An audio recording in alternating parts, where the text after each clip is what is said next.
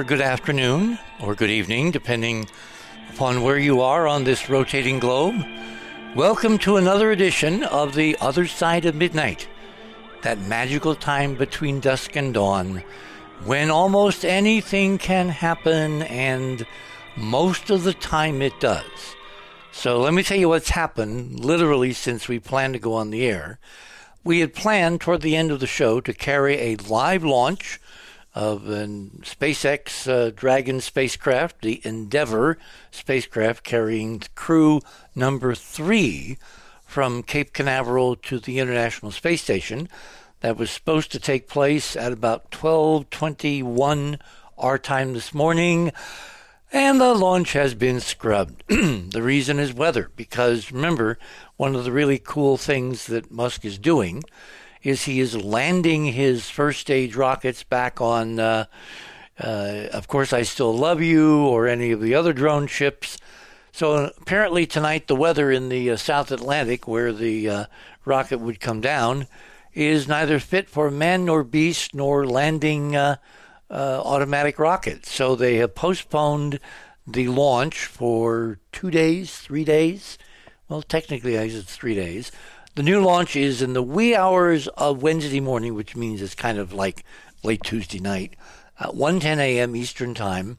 We will not be on the air, but if you want to watch it, go to uh, nasa.gov and you can watch it. And if you are lucky enough to have NASA Select on your satellite or cable TV systems, you can watch it there. They start coverage many hours before.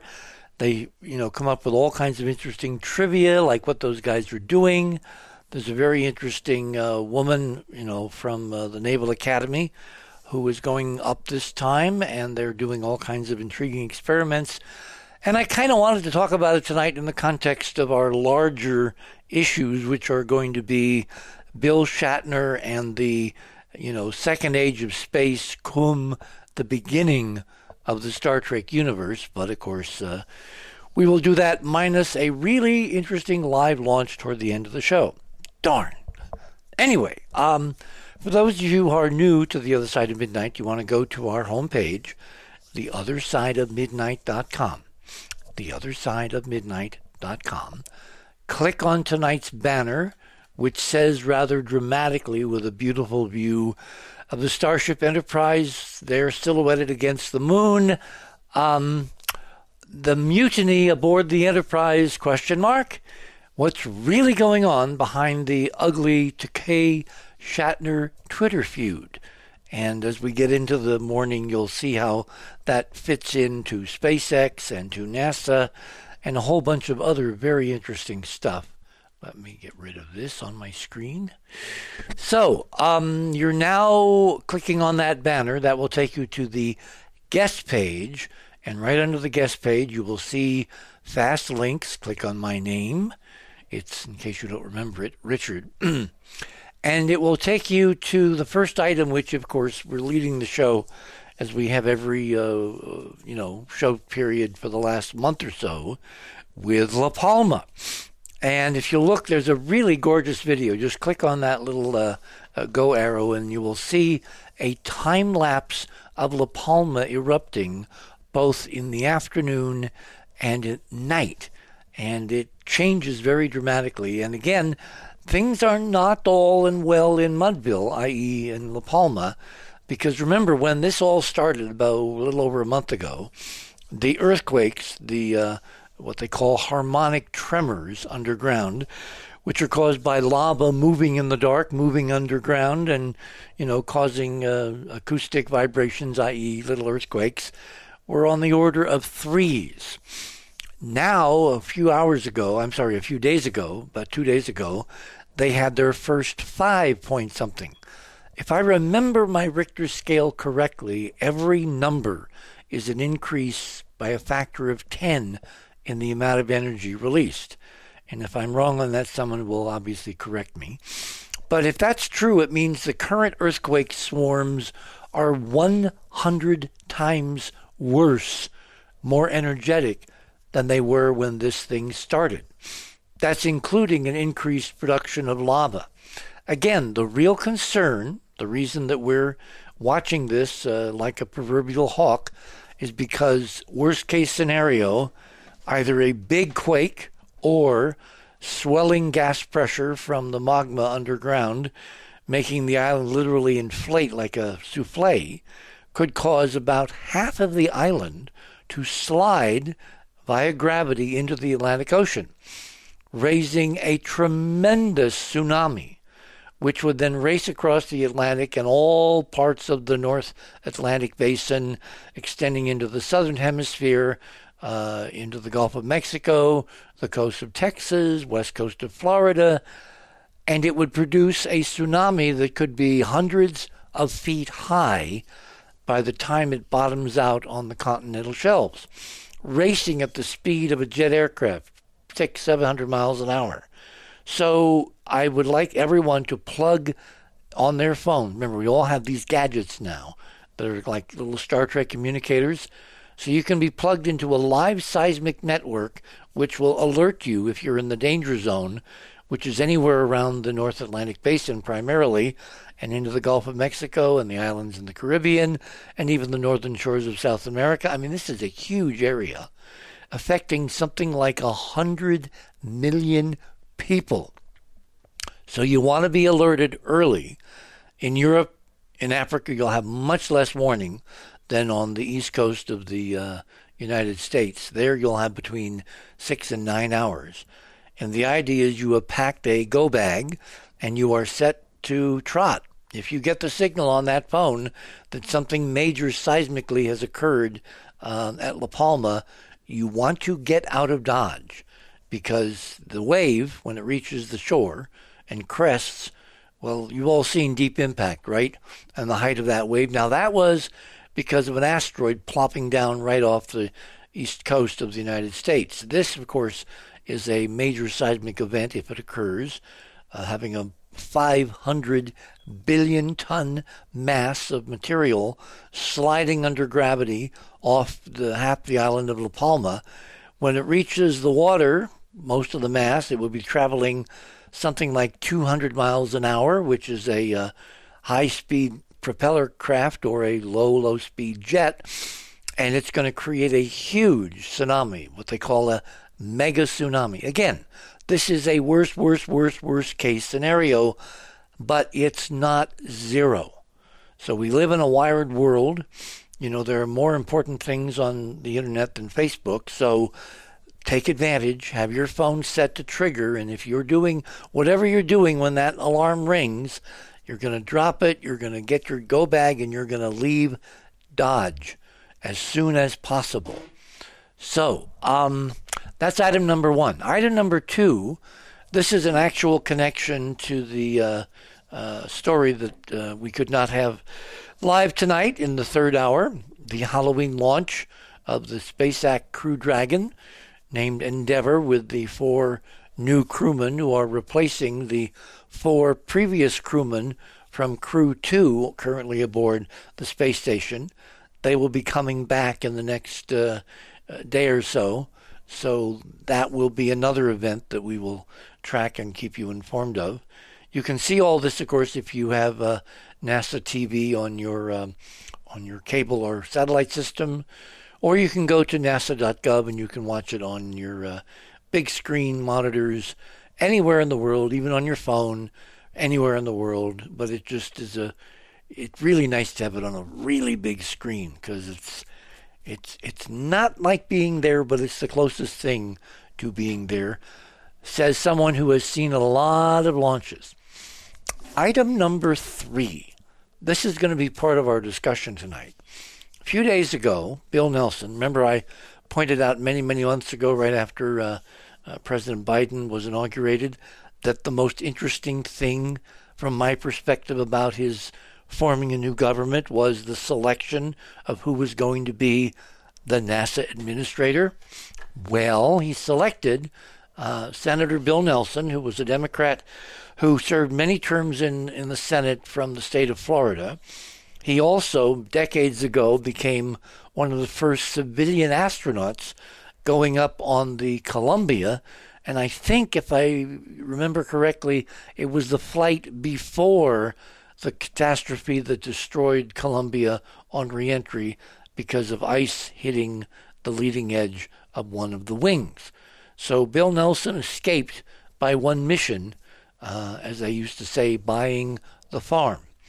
More important, Bill Nelson, like Bill Shatner, is one of the few human beings, something like five or six hundred out of seven billion, who have literally experienced what the view is and the um, uh, experience of being in Earth orbit or in space or seeing the world from the vantage point where you can literally see the dramatic curvature and the pitch black sky. And we all know how that affected um, uh, Shatner. Well, obviously, it affected Bill Nelson the same way. So when he made this statement at the Virginia uh, University of Virginia Center for Politics a few days ago, um, I thought it was kind of interesting. In fact, why don't we take a listen to what the current administrator of NASA said so we'll have something to discuss when our guests join us. So let me see if I have all my switches correctly here, and let's go.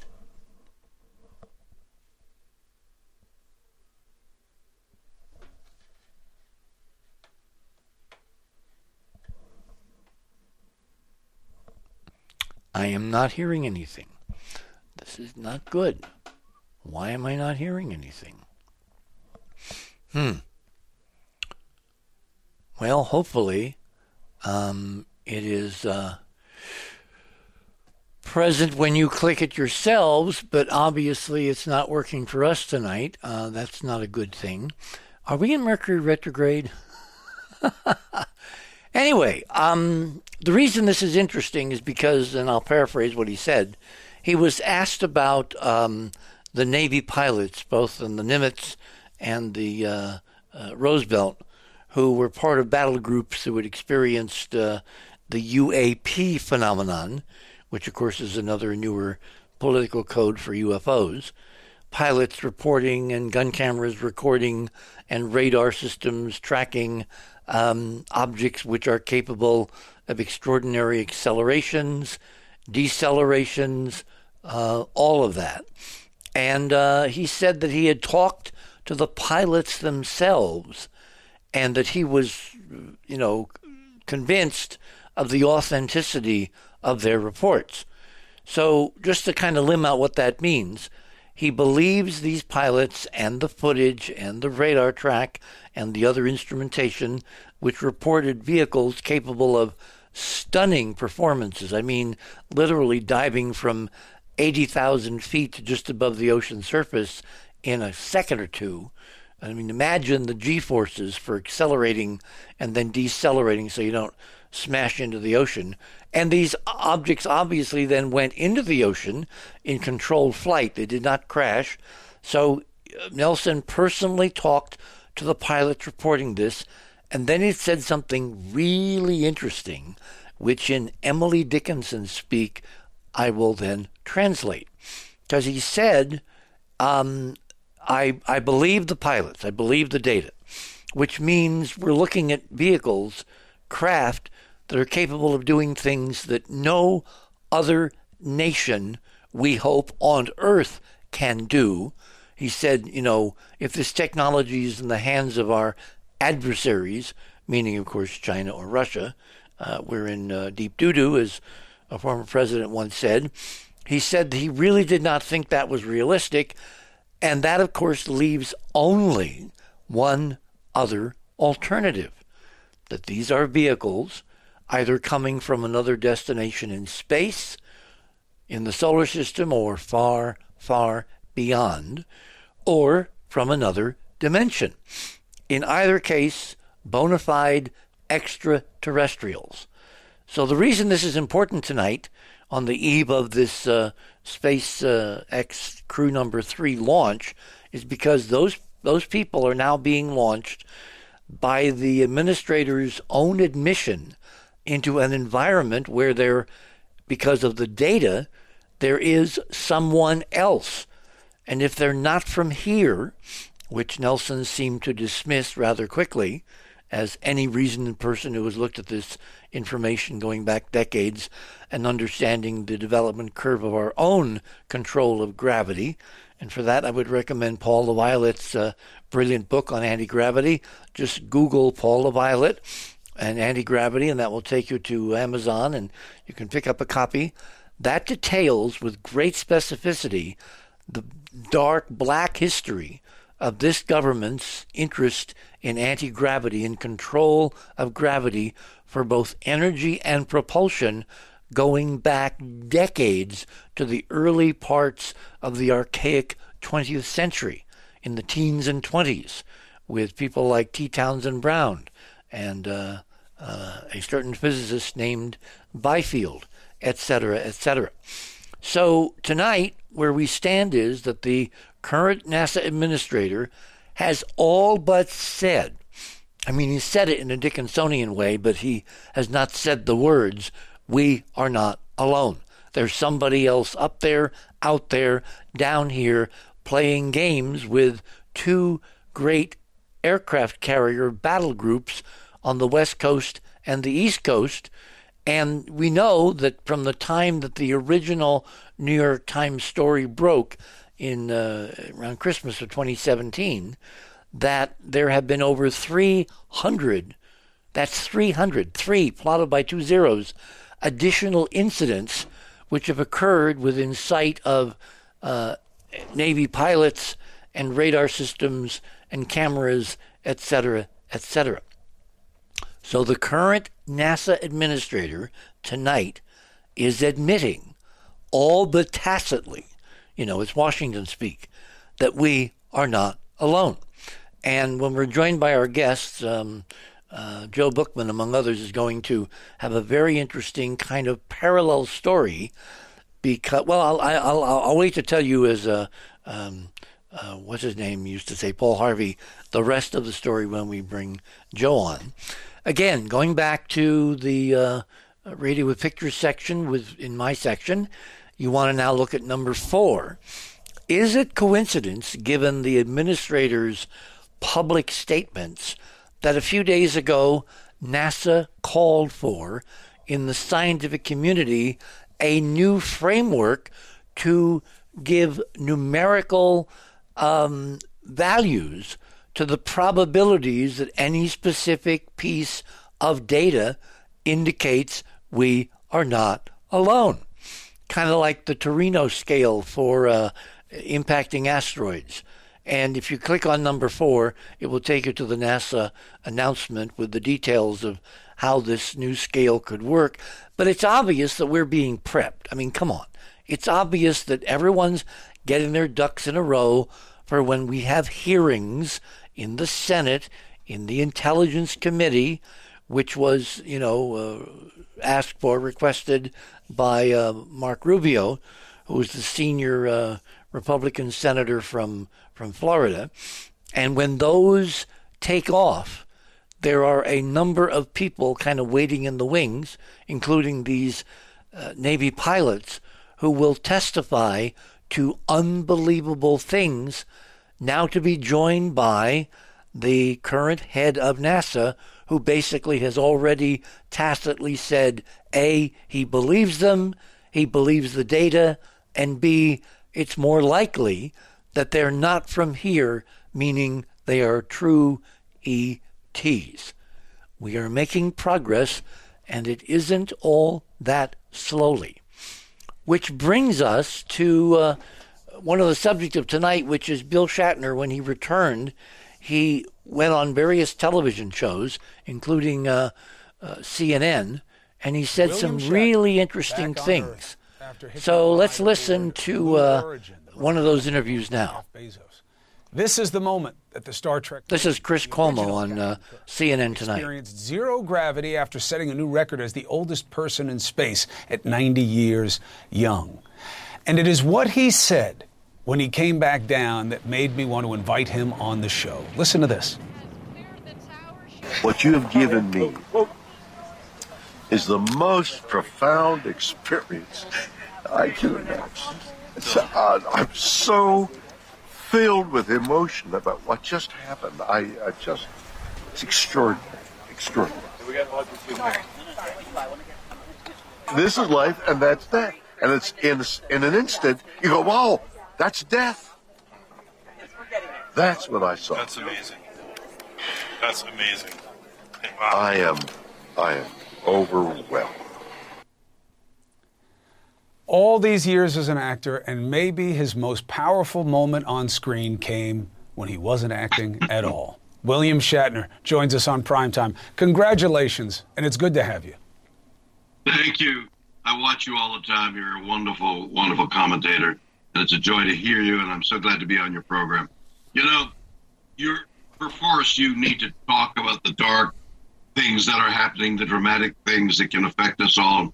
Here I am, uh, adding, actually adding to your darkness. I wish I could bring a message of lightness to leaven the the terrible news you keep uh, uh, announcing because it is terrible news. Uh, the the way the country is being torn asunder. And, and, there's another even more important fact that uh, that moved me to tears because when I saw the bright blue covering of Earth that's only 50 miles wide, and we plunged through to 2,500 miles an hour, broke through it, and then all of a sudden, like a punch in the face, there was the blackness of space, and none of the mystery of the twinkling stars, the galaxies, just pure blackness because the sun was in my face and the window and whatever the reasons were. Space is cold and, and ominous and ugly, and it really threatens death. There's death there. And you look down, and there's this warm, nurturing planet. We've all heard it's cliche now, vulnerable and fragile and all that kind of thing. But it's even more than that. That's death up there and life down here.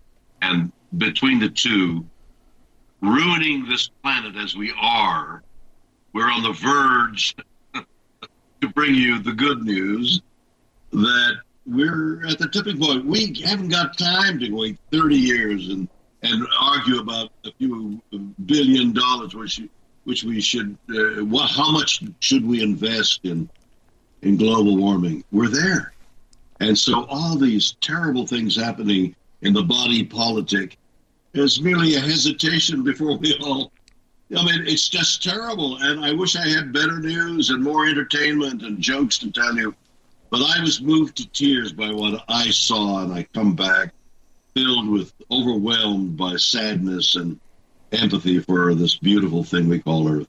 But I think that there is a promise in the truth of that for you, which I think, you know, it, it lets people know what really matters. Uh, and that once you're up above it all, literally. And it, you know, one of the members of my team found something uh, that is so cool to me because it's from Star Trek. And it's something that you were saying as a line as an actor. And I want to ask you what the line means to you now that you've actually lived it. I'll play it for everybody. You'll remember the scene when you see it.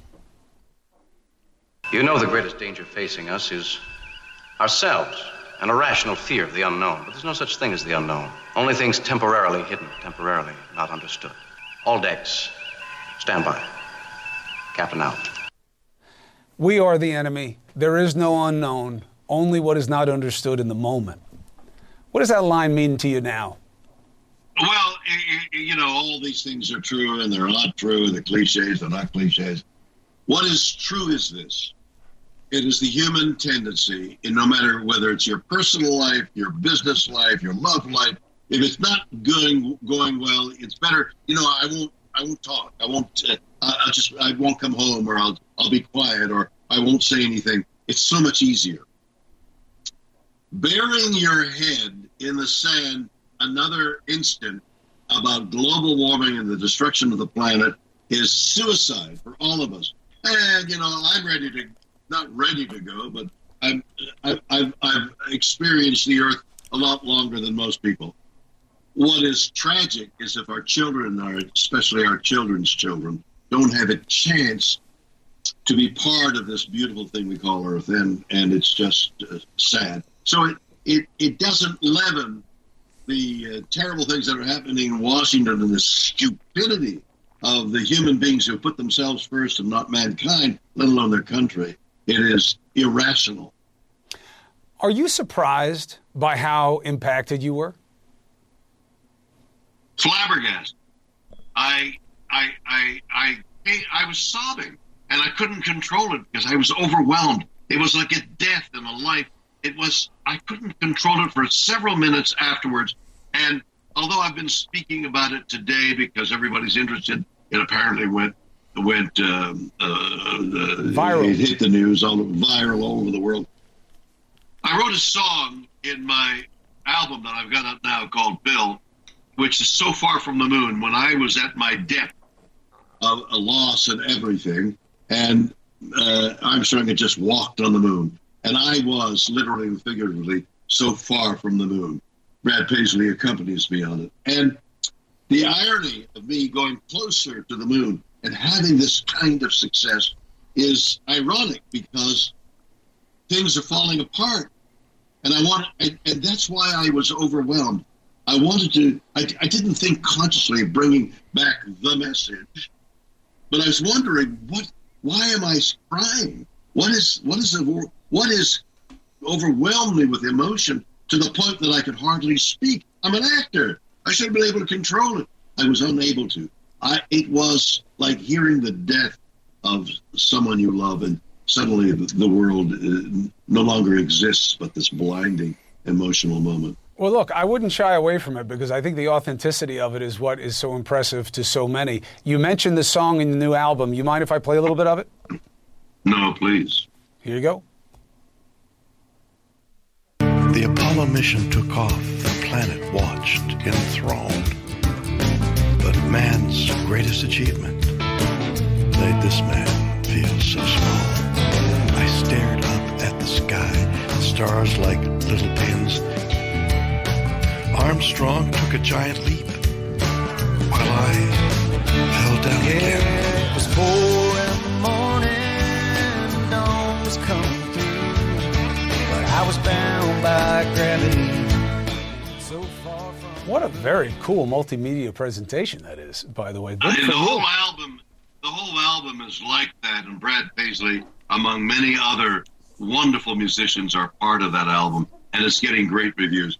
But what I bring back from all that is we have to work, and we have to work quickly at this. We have to unite among many things that we have to unite on. It's all just human beings.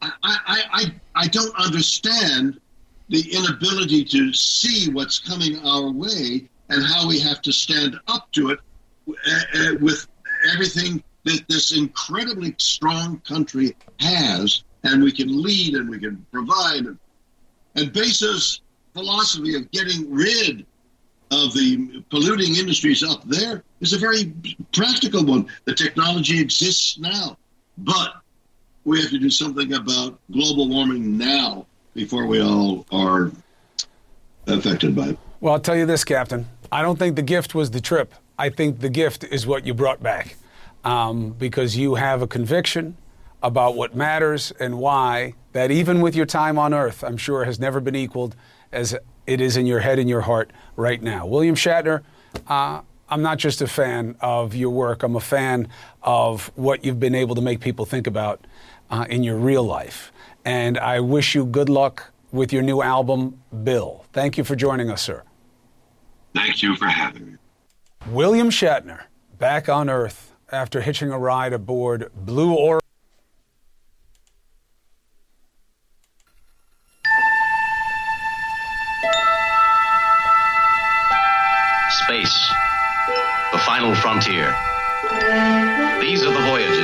Starship Enterprise.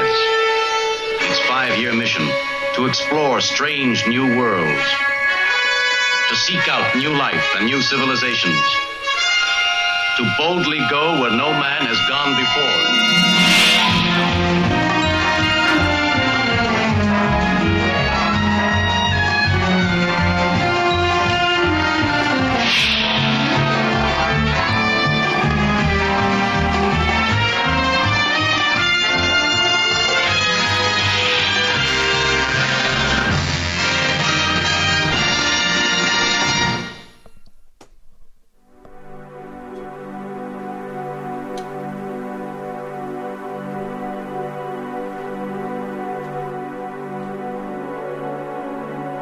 I think you're looking with this great reset, you're looking at Mr. Globaloney's efforts to move everybody into a cashless society, which, you know, like it or not, that's a one way mirror, folks.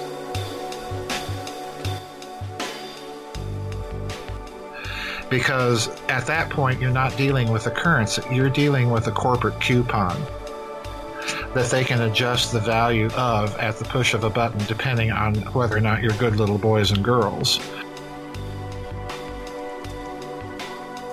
And if you're getting into a system where all of the infrastructure of financial clearing is in the hands of the bankers, that's not a system you want to go into. You look at the West, and more importantly, if you look at what some people call the Anglosphere, the, the Western powers that are English speaking, the United Kingdom, Canada, United States, and so on. I do think it's the case there they're using a health crisis really to drive a a political agenda. And the health crisis itself is largely blown way, way out of proportion to what's actually the case. If you look at what Mr. Globaloney is up to, they are recreating slavery. And the the thing that is unique about slavery is they now have the means of perfecting the capital because now they can literally implant your body with the means to track you. It's not going to go away overnight, but there are already, uh, I think, some hopeful signs of cracks beginning to appear in the edifice.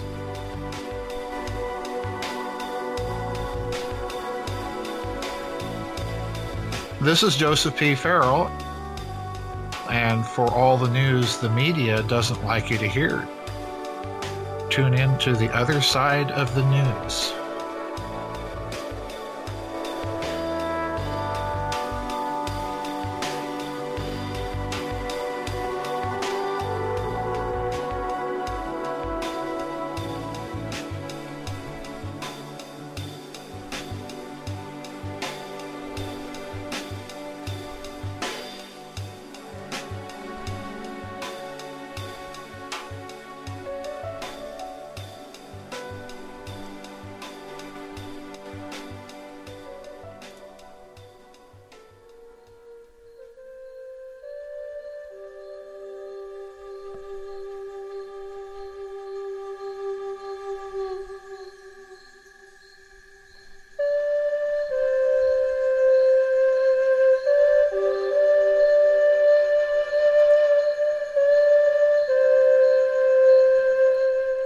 Welcome back, everyone, on this Saturday night, October 30th, Halloween Eve, which is itself the eve of All Souls Day, which is November 1st. One of the things we're doing tomorrow night is we're going to have a, a Wiccan Halloween. we have a variety of witches, we have some reincarnationists. We have our resident metaphysician, and um, it should be a very interesting show. And between now and then, I'm going to look up a couple of numbers. I did not have time to do that today, but I'm I'm really focusing in on why do we celebrate Halloween when the veil is supposed to be thinnest? Why do we celebrate it October 31st? Where did that come from? How deep in history is that? And is there any correlation with our model of hyperdimensional physics? Um, I'm going to have some more stories, you know, postcards from the edge to tell you tomorrow night. There has been more very intriguing communication. I'm not sure where it's coming from. I'm not sure who's behind it, but the content is very um, telling. Anyway, let me get back to this morning's program because we have some guests and I would like to bring them on now. So, without further ado, um, we have Andrew Curry, who is our resident um, artist extraordinaire. He is going to be, you know, contributing major sections uh, to the Mars book that we've all been working on for a couple of. How long have we been working on this? Andrew, do you remember? Uh. no, it's been so far back in time we don't remember. And we also have Dr. Joseph Buchman, who is, uh, he ran for Congress a couple of times on the um, UFO banner. I think that's going to be very intriguing. And he has a very interesting backstory that connects with Bill Nelson's comments. He's with us. Joe, are you there?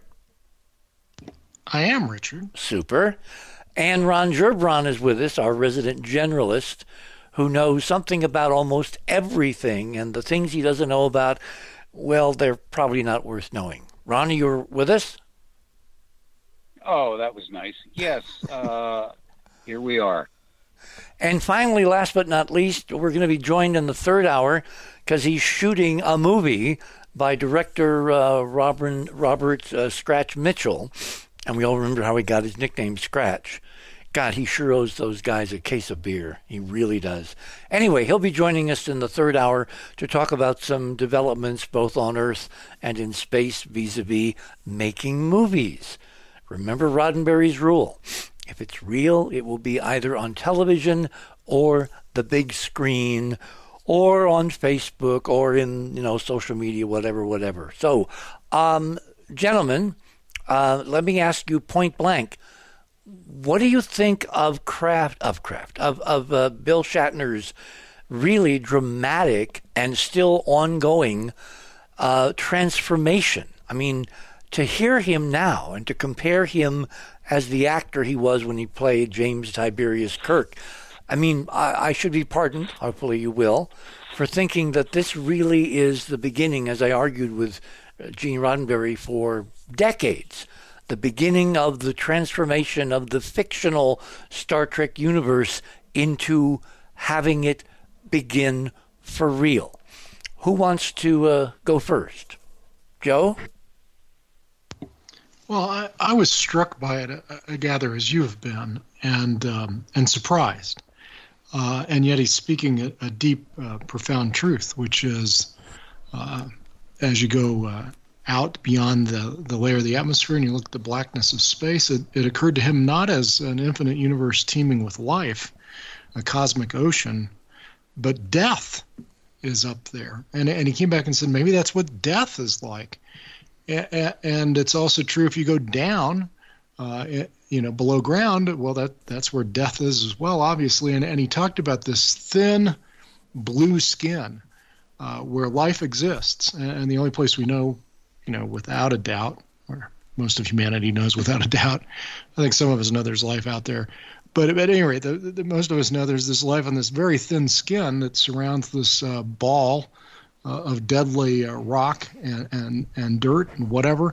Um, and, and a little thin layer of life, the skin of that, and then death beyond that.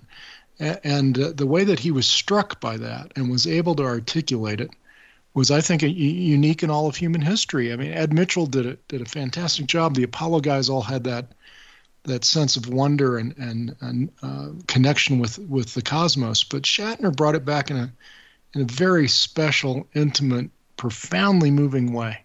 Because they weren't Captain Kirk. Hmm. I mean, I can't tell you. Well, I'll try. How many arguments I had with Gene, you know, in coffee shops, at their home, on the set when I visited him at Paramount, begging him to connect the Star Trek universe with reality.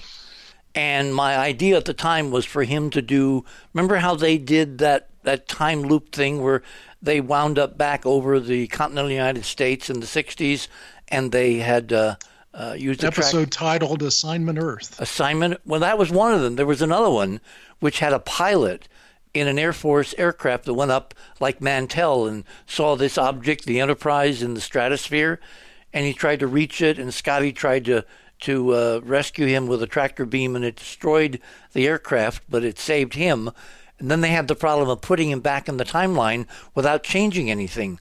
Well, um, that experience, that that that transformation of time and history, I wanted Gene to basically do another time travel thing where the Enterprise goes back to when the O'Neill colonies were just becoming kind of conversation uh, at NASA at Goddard when I was there with uh, uh, Jerry O'Neill and, and he spoke.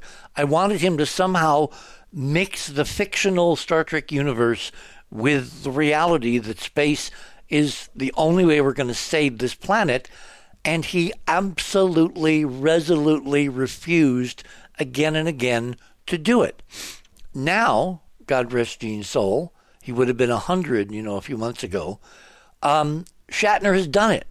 He has closed the loop. He has brought for those millions and millions and millions of Trekkies all over the world who are at all levels of government and science and academia and show business and cops on the beat and longshoremen and everybody.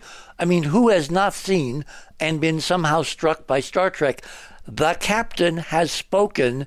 It is vital that we pursue this final frontier or else we die. And he said something very important. I was praying that he would say this, which he did in the end of the Cuomo interview. He talked about Bezos' vision of lifting all heavy industry from the Earth's surface into space where it belongs. Well, as I said uh, the last time we talked about this, which was a couple weeks ago, that that idea really is the brainchild of Krafft Ehricke, my friend who was part of the um, um, you know the Operation Paperclip group that was brought over to White Sands and then uh, uh, Alabama, uh, Redstone there at the end of World War II. And I actually found a, a, a quote from Krafft in his book, The Extraterrestrial Imperative, which I, the only one I could find was his literal obit in the New York Times for 1984, which is item number six in my uh, items on radio with pictures. So, with your um, deference, let me read what Krafft Ehricke said, which by way of Jeff Bezos has transformed, you know, William Shatner, Captain Kirk, to where he's enunciating where we've got to go. Quoting Ehricke, man, the cutting edge of terrestrial life has no rational alternative but to expand the environmental and resource base beyond Earth Global development, therefore, must be based on an open world concept and include both the development of extraterrestrial resources and the wiser management of our terrestrial resources. This is the extraterrestrial imperative. Its central goal is the preservation of civilization.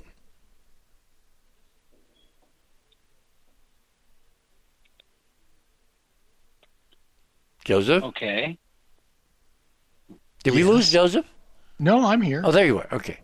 Well, Shatner has basically taken up the cudgels of that philosophy, of that perspective. He's finally done what I could never get Roddenberry to do, which is to mix the fiction with the fact and open up the Star Trek universe for real. It's very cool, and, and he mentioned moving industry off the planet out to space. That was Ehricke's um, primary extraterrestrial imperative. Yeah, we must creating a, a plant. The planet then becomes kind of a global park uh, that you go to vacation on. Exactly. The, the much safer place. This place isn't safe as you started out the show. I mean, can with. you imagine if we'd um, had 30, 40 years of running room to get that idea through Star Trek, through Shatner, through Roddenberry, through writing, imbued in the consciousness of humanity? That this really is the turning point for civilization, the beginning of the Federation. Let me let, let me bring up another point.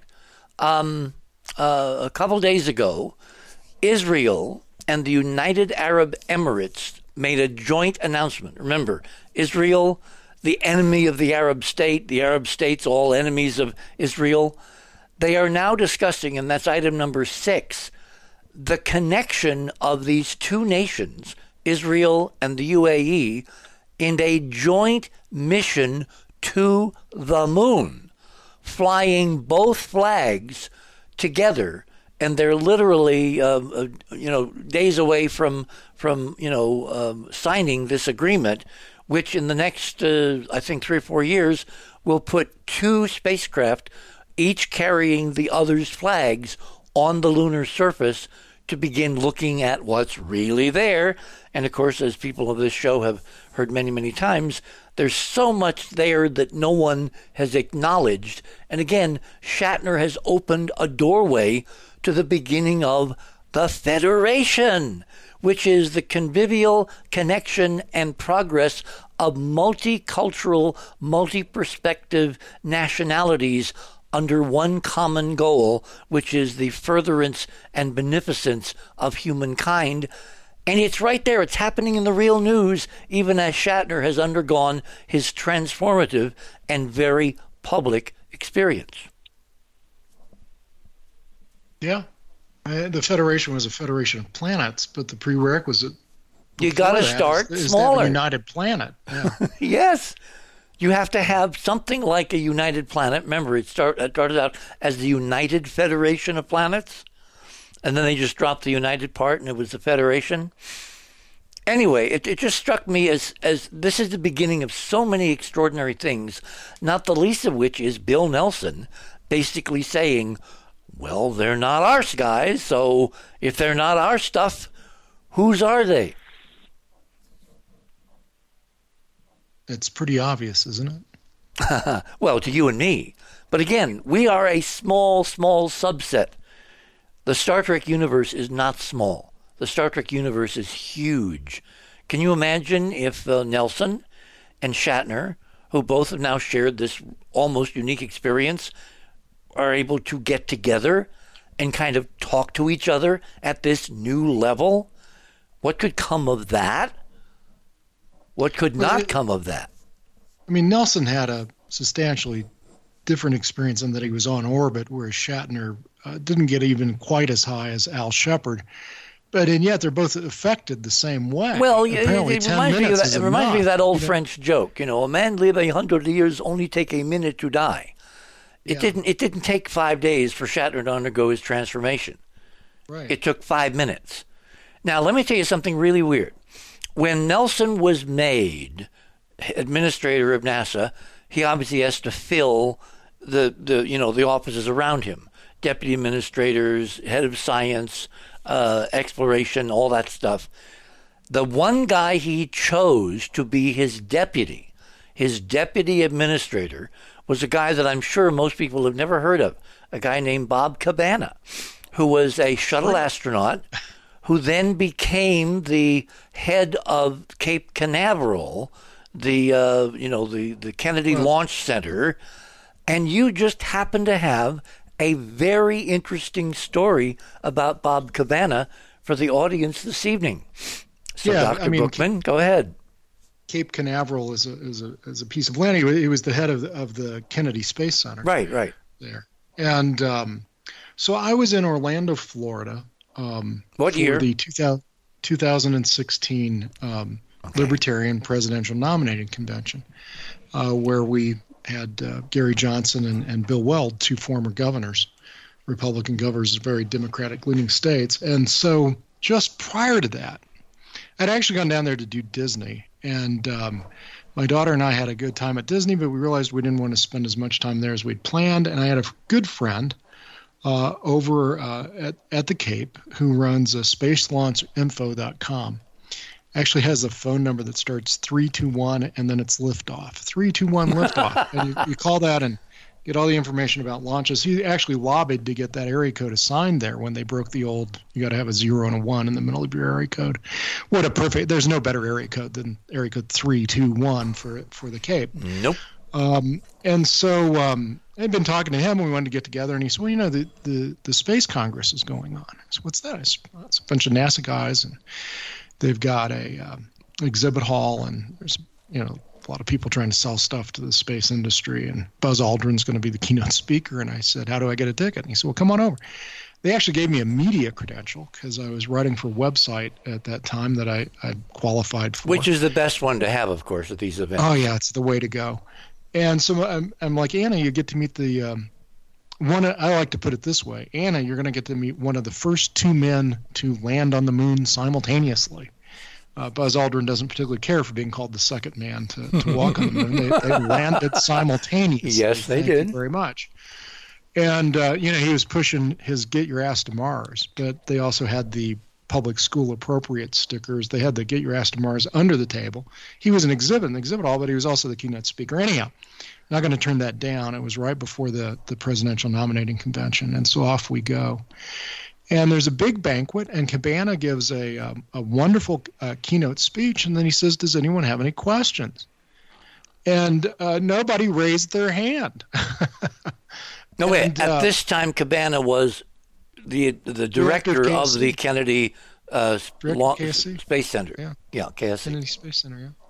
So um, he calls on me, and um, this was just um, shortly after uh, Hillary Clinton had been uh, talking about the issue. The New York Times had had kind of a first little piece on it. Of course, the the uh, The issue the being Conway- UFOs and reality and all that. UAPs. She was using the term UAPs, which I, I was quoted in the New York Times uh, saying that that meant she had been briefed. She didn't come up with UAP on her own. No, no, right? no, She would have said UFO. Exactly. So, um, and I had had ABC News to try to get hold of me to, to be on uh, Nightline, I think. Uh, but they, they tried calling me uh, during my dad's uh, memorial service. About a month after he died, we had a memorial service. After that, we took off for Disney. And so I wasn't on ABC, but I, was- it was very much fresh in my mind. So I said uh, to Bob, um, listen, if, um, if President Clinton calls um, and asks you uh, to reveal whatever evidence um, NASA here at the Cape has around whether we're alone in the cosmos or not. And about the time I got to that point in the question, there was a groan in this in this banquet hall, probably two, three hundred people there. All very straight laced mainstream people Yeah, trying all to NASA, sell NASA people stuff, contractors, NASA people. Oh, grown UFOs. Yeah, and there's the UFO nut. All of them had pencil protectors. By the way, you are pocket- over modulating a bit. If you can turn down Ah, the volume. Maybe I'm a little close to the mic. I'm leaning in. So, um, because I'm excited, Richard, you know. So, um, what would you have to tell her? So there's this kind of moan. Now, let, let- wait a minute. Let, let me back up. When you say President Clinton, you mean the overwhelming assumption in the fall of 2016 that Hillary would be the next president of the United States, Donald Trump would fall by the wayside, and because of the statements she had made to the press, like the editorial board up in New York State or wherever, that she was going to open some kind of serious UFO, UAP investigation. That's the context of this. Yeah, that's where we all were. Uh, you know, the, the, the, all the pollsters had 95% Yep. plus odds, and she was the only one talking about it. So of course, um, and um, so he he turns to the audience. He says, "No, no, no. This is a serious question." And then he looks at me and says, um, "No, as, as uh, you know, NASA's not hiding anything. Um, we don't have any evidence that we're not alone. Um, but what I want you to know is that every moment I was on orbit, meaning him, Bob Cabana, back when he was still flying the shuttle, Yep. I was taking every spare moment that I wasn't scheduled to do something to look out a window. And believe me, I was hoping to see a mothership. And um, and what I know and what we've learned about the size of the cosmos, it's inconceivable that we could be alone. And then he says again, and this is a serious question. Everybody in this room ought to be taking this um, seriously. And it was pretty clear that that uh, presidential candidate Clinton was taking it very seriously. So my friend came up to me and he said, "You know, when you asked that question, I was I was pretty mortified, but uh, but that worked out okay." Um, and so uh, and then people came up to me after that to talk to me about it because I'd had the I'd had the guts right in the heart of Mhm. NASA to ask the director of the Cape if he had any evidence that he would share with the president uh, uh, that we're not alone.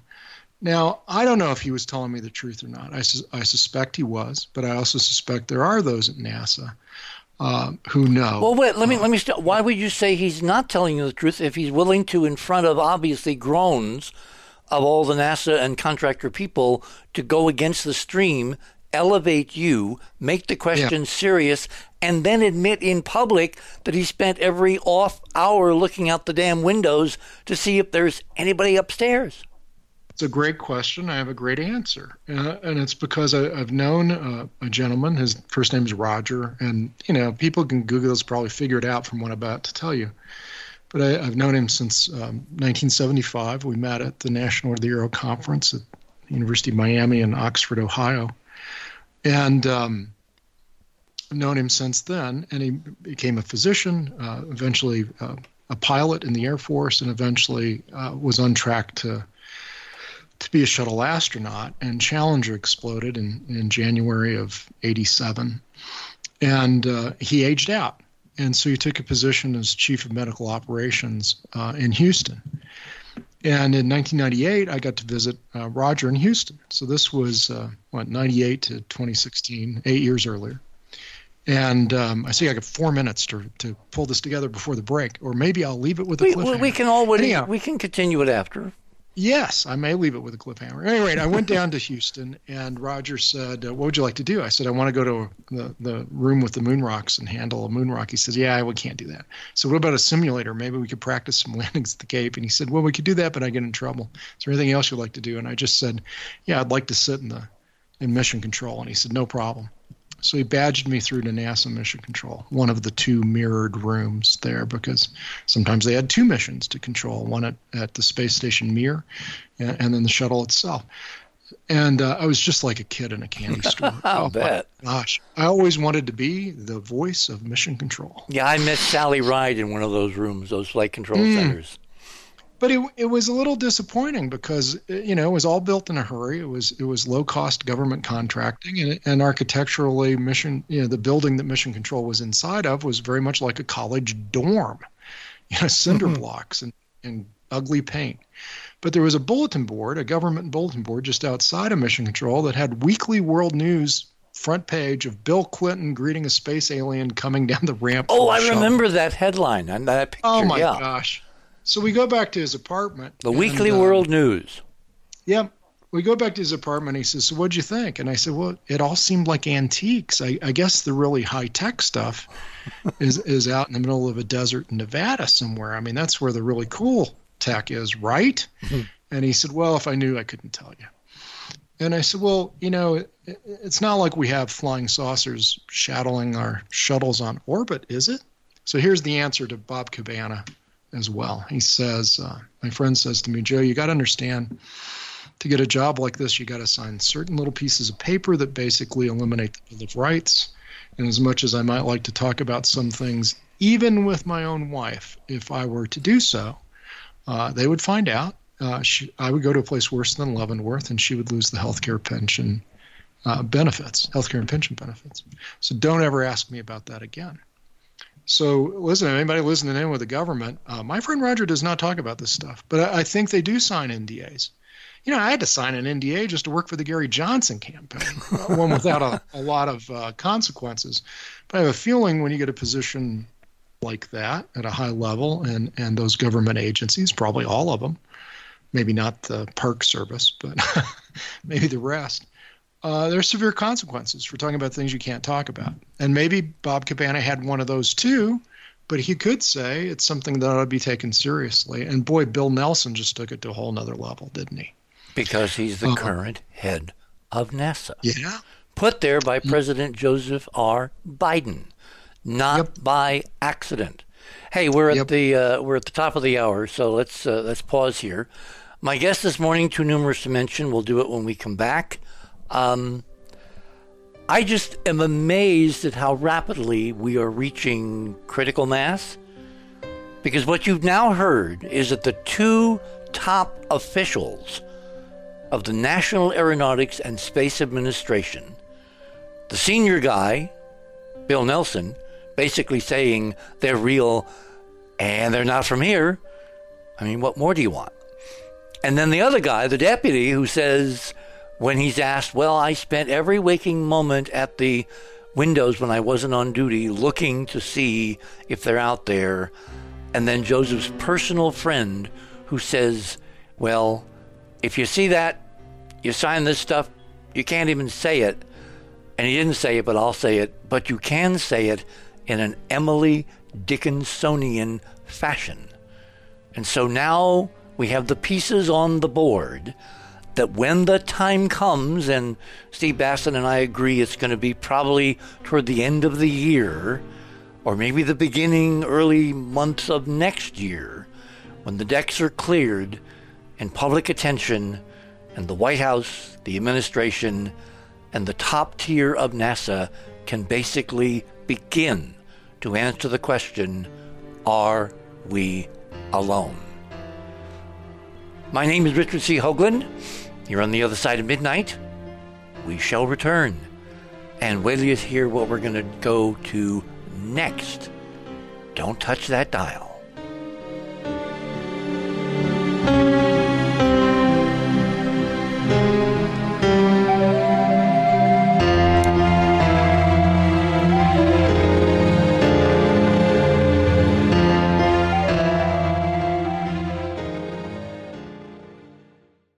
For listening to this exciting first hour. Now, the second and third hour of the show is available to Club 19.5 members only. Please support the show by subscribing to Club 19.5 and join our very interesting community. To do that, please visit the website, theothersideofmidnight.com, and click on the Join Club 19.5 link in the left hand column. As a Club 19.5 member, you'll gain access to the rest of this show and all previous 350 plus shows that we have done. Now, recent Club 19.5 member archive recording have the commercials removed and the sound quality has been enhanced. You'll also receive a dedicated private podcast feed that contains these enhanced show recordings. And you'll be able to download the MP3 files directly from the archive if you prefer. As a Club 19.5 member, you'll also be the first to preview our new videos and reports. We'll be adding exclusive new features to Club 19.5 as we go forward, and boy, have we got some amazing things to tell you about in the coming weeks. So please support the show and don't miss all the exciting new things we have planned. I want to thank all our Club 19.5 members because without your guys' support, this show would not be on the air. Please help us continue growing the show by subscribing to Club 19.5 today. And when I say we really need you, we really need you. Over and out.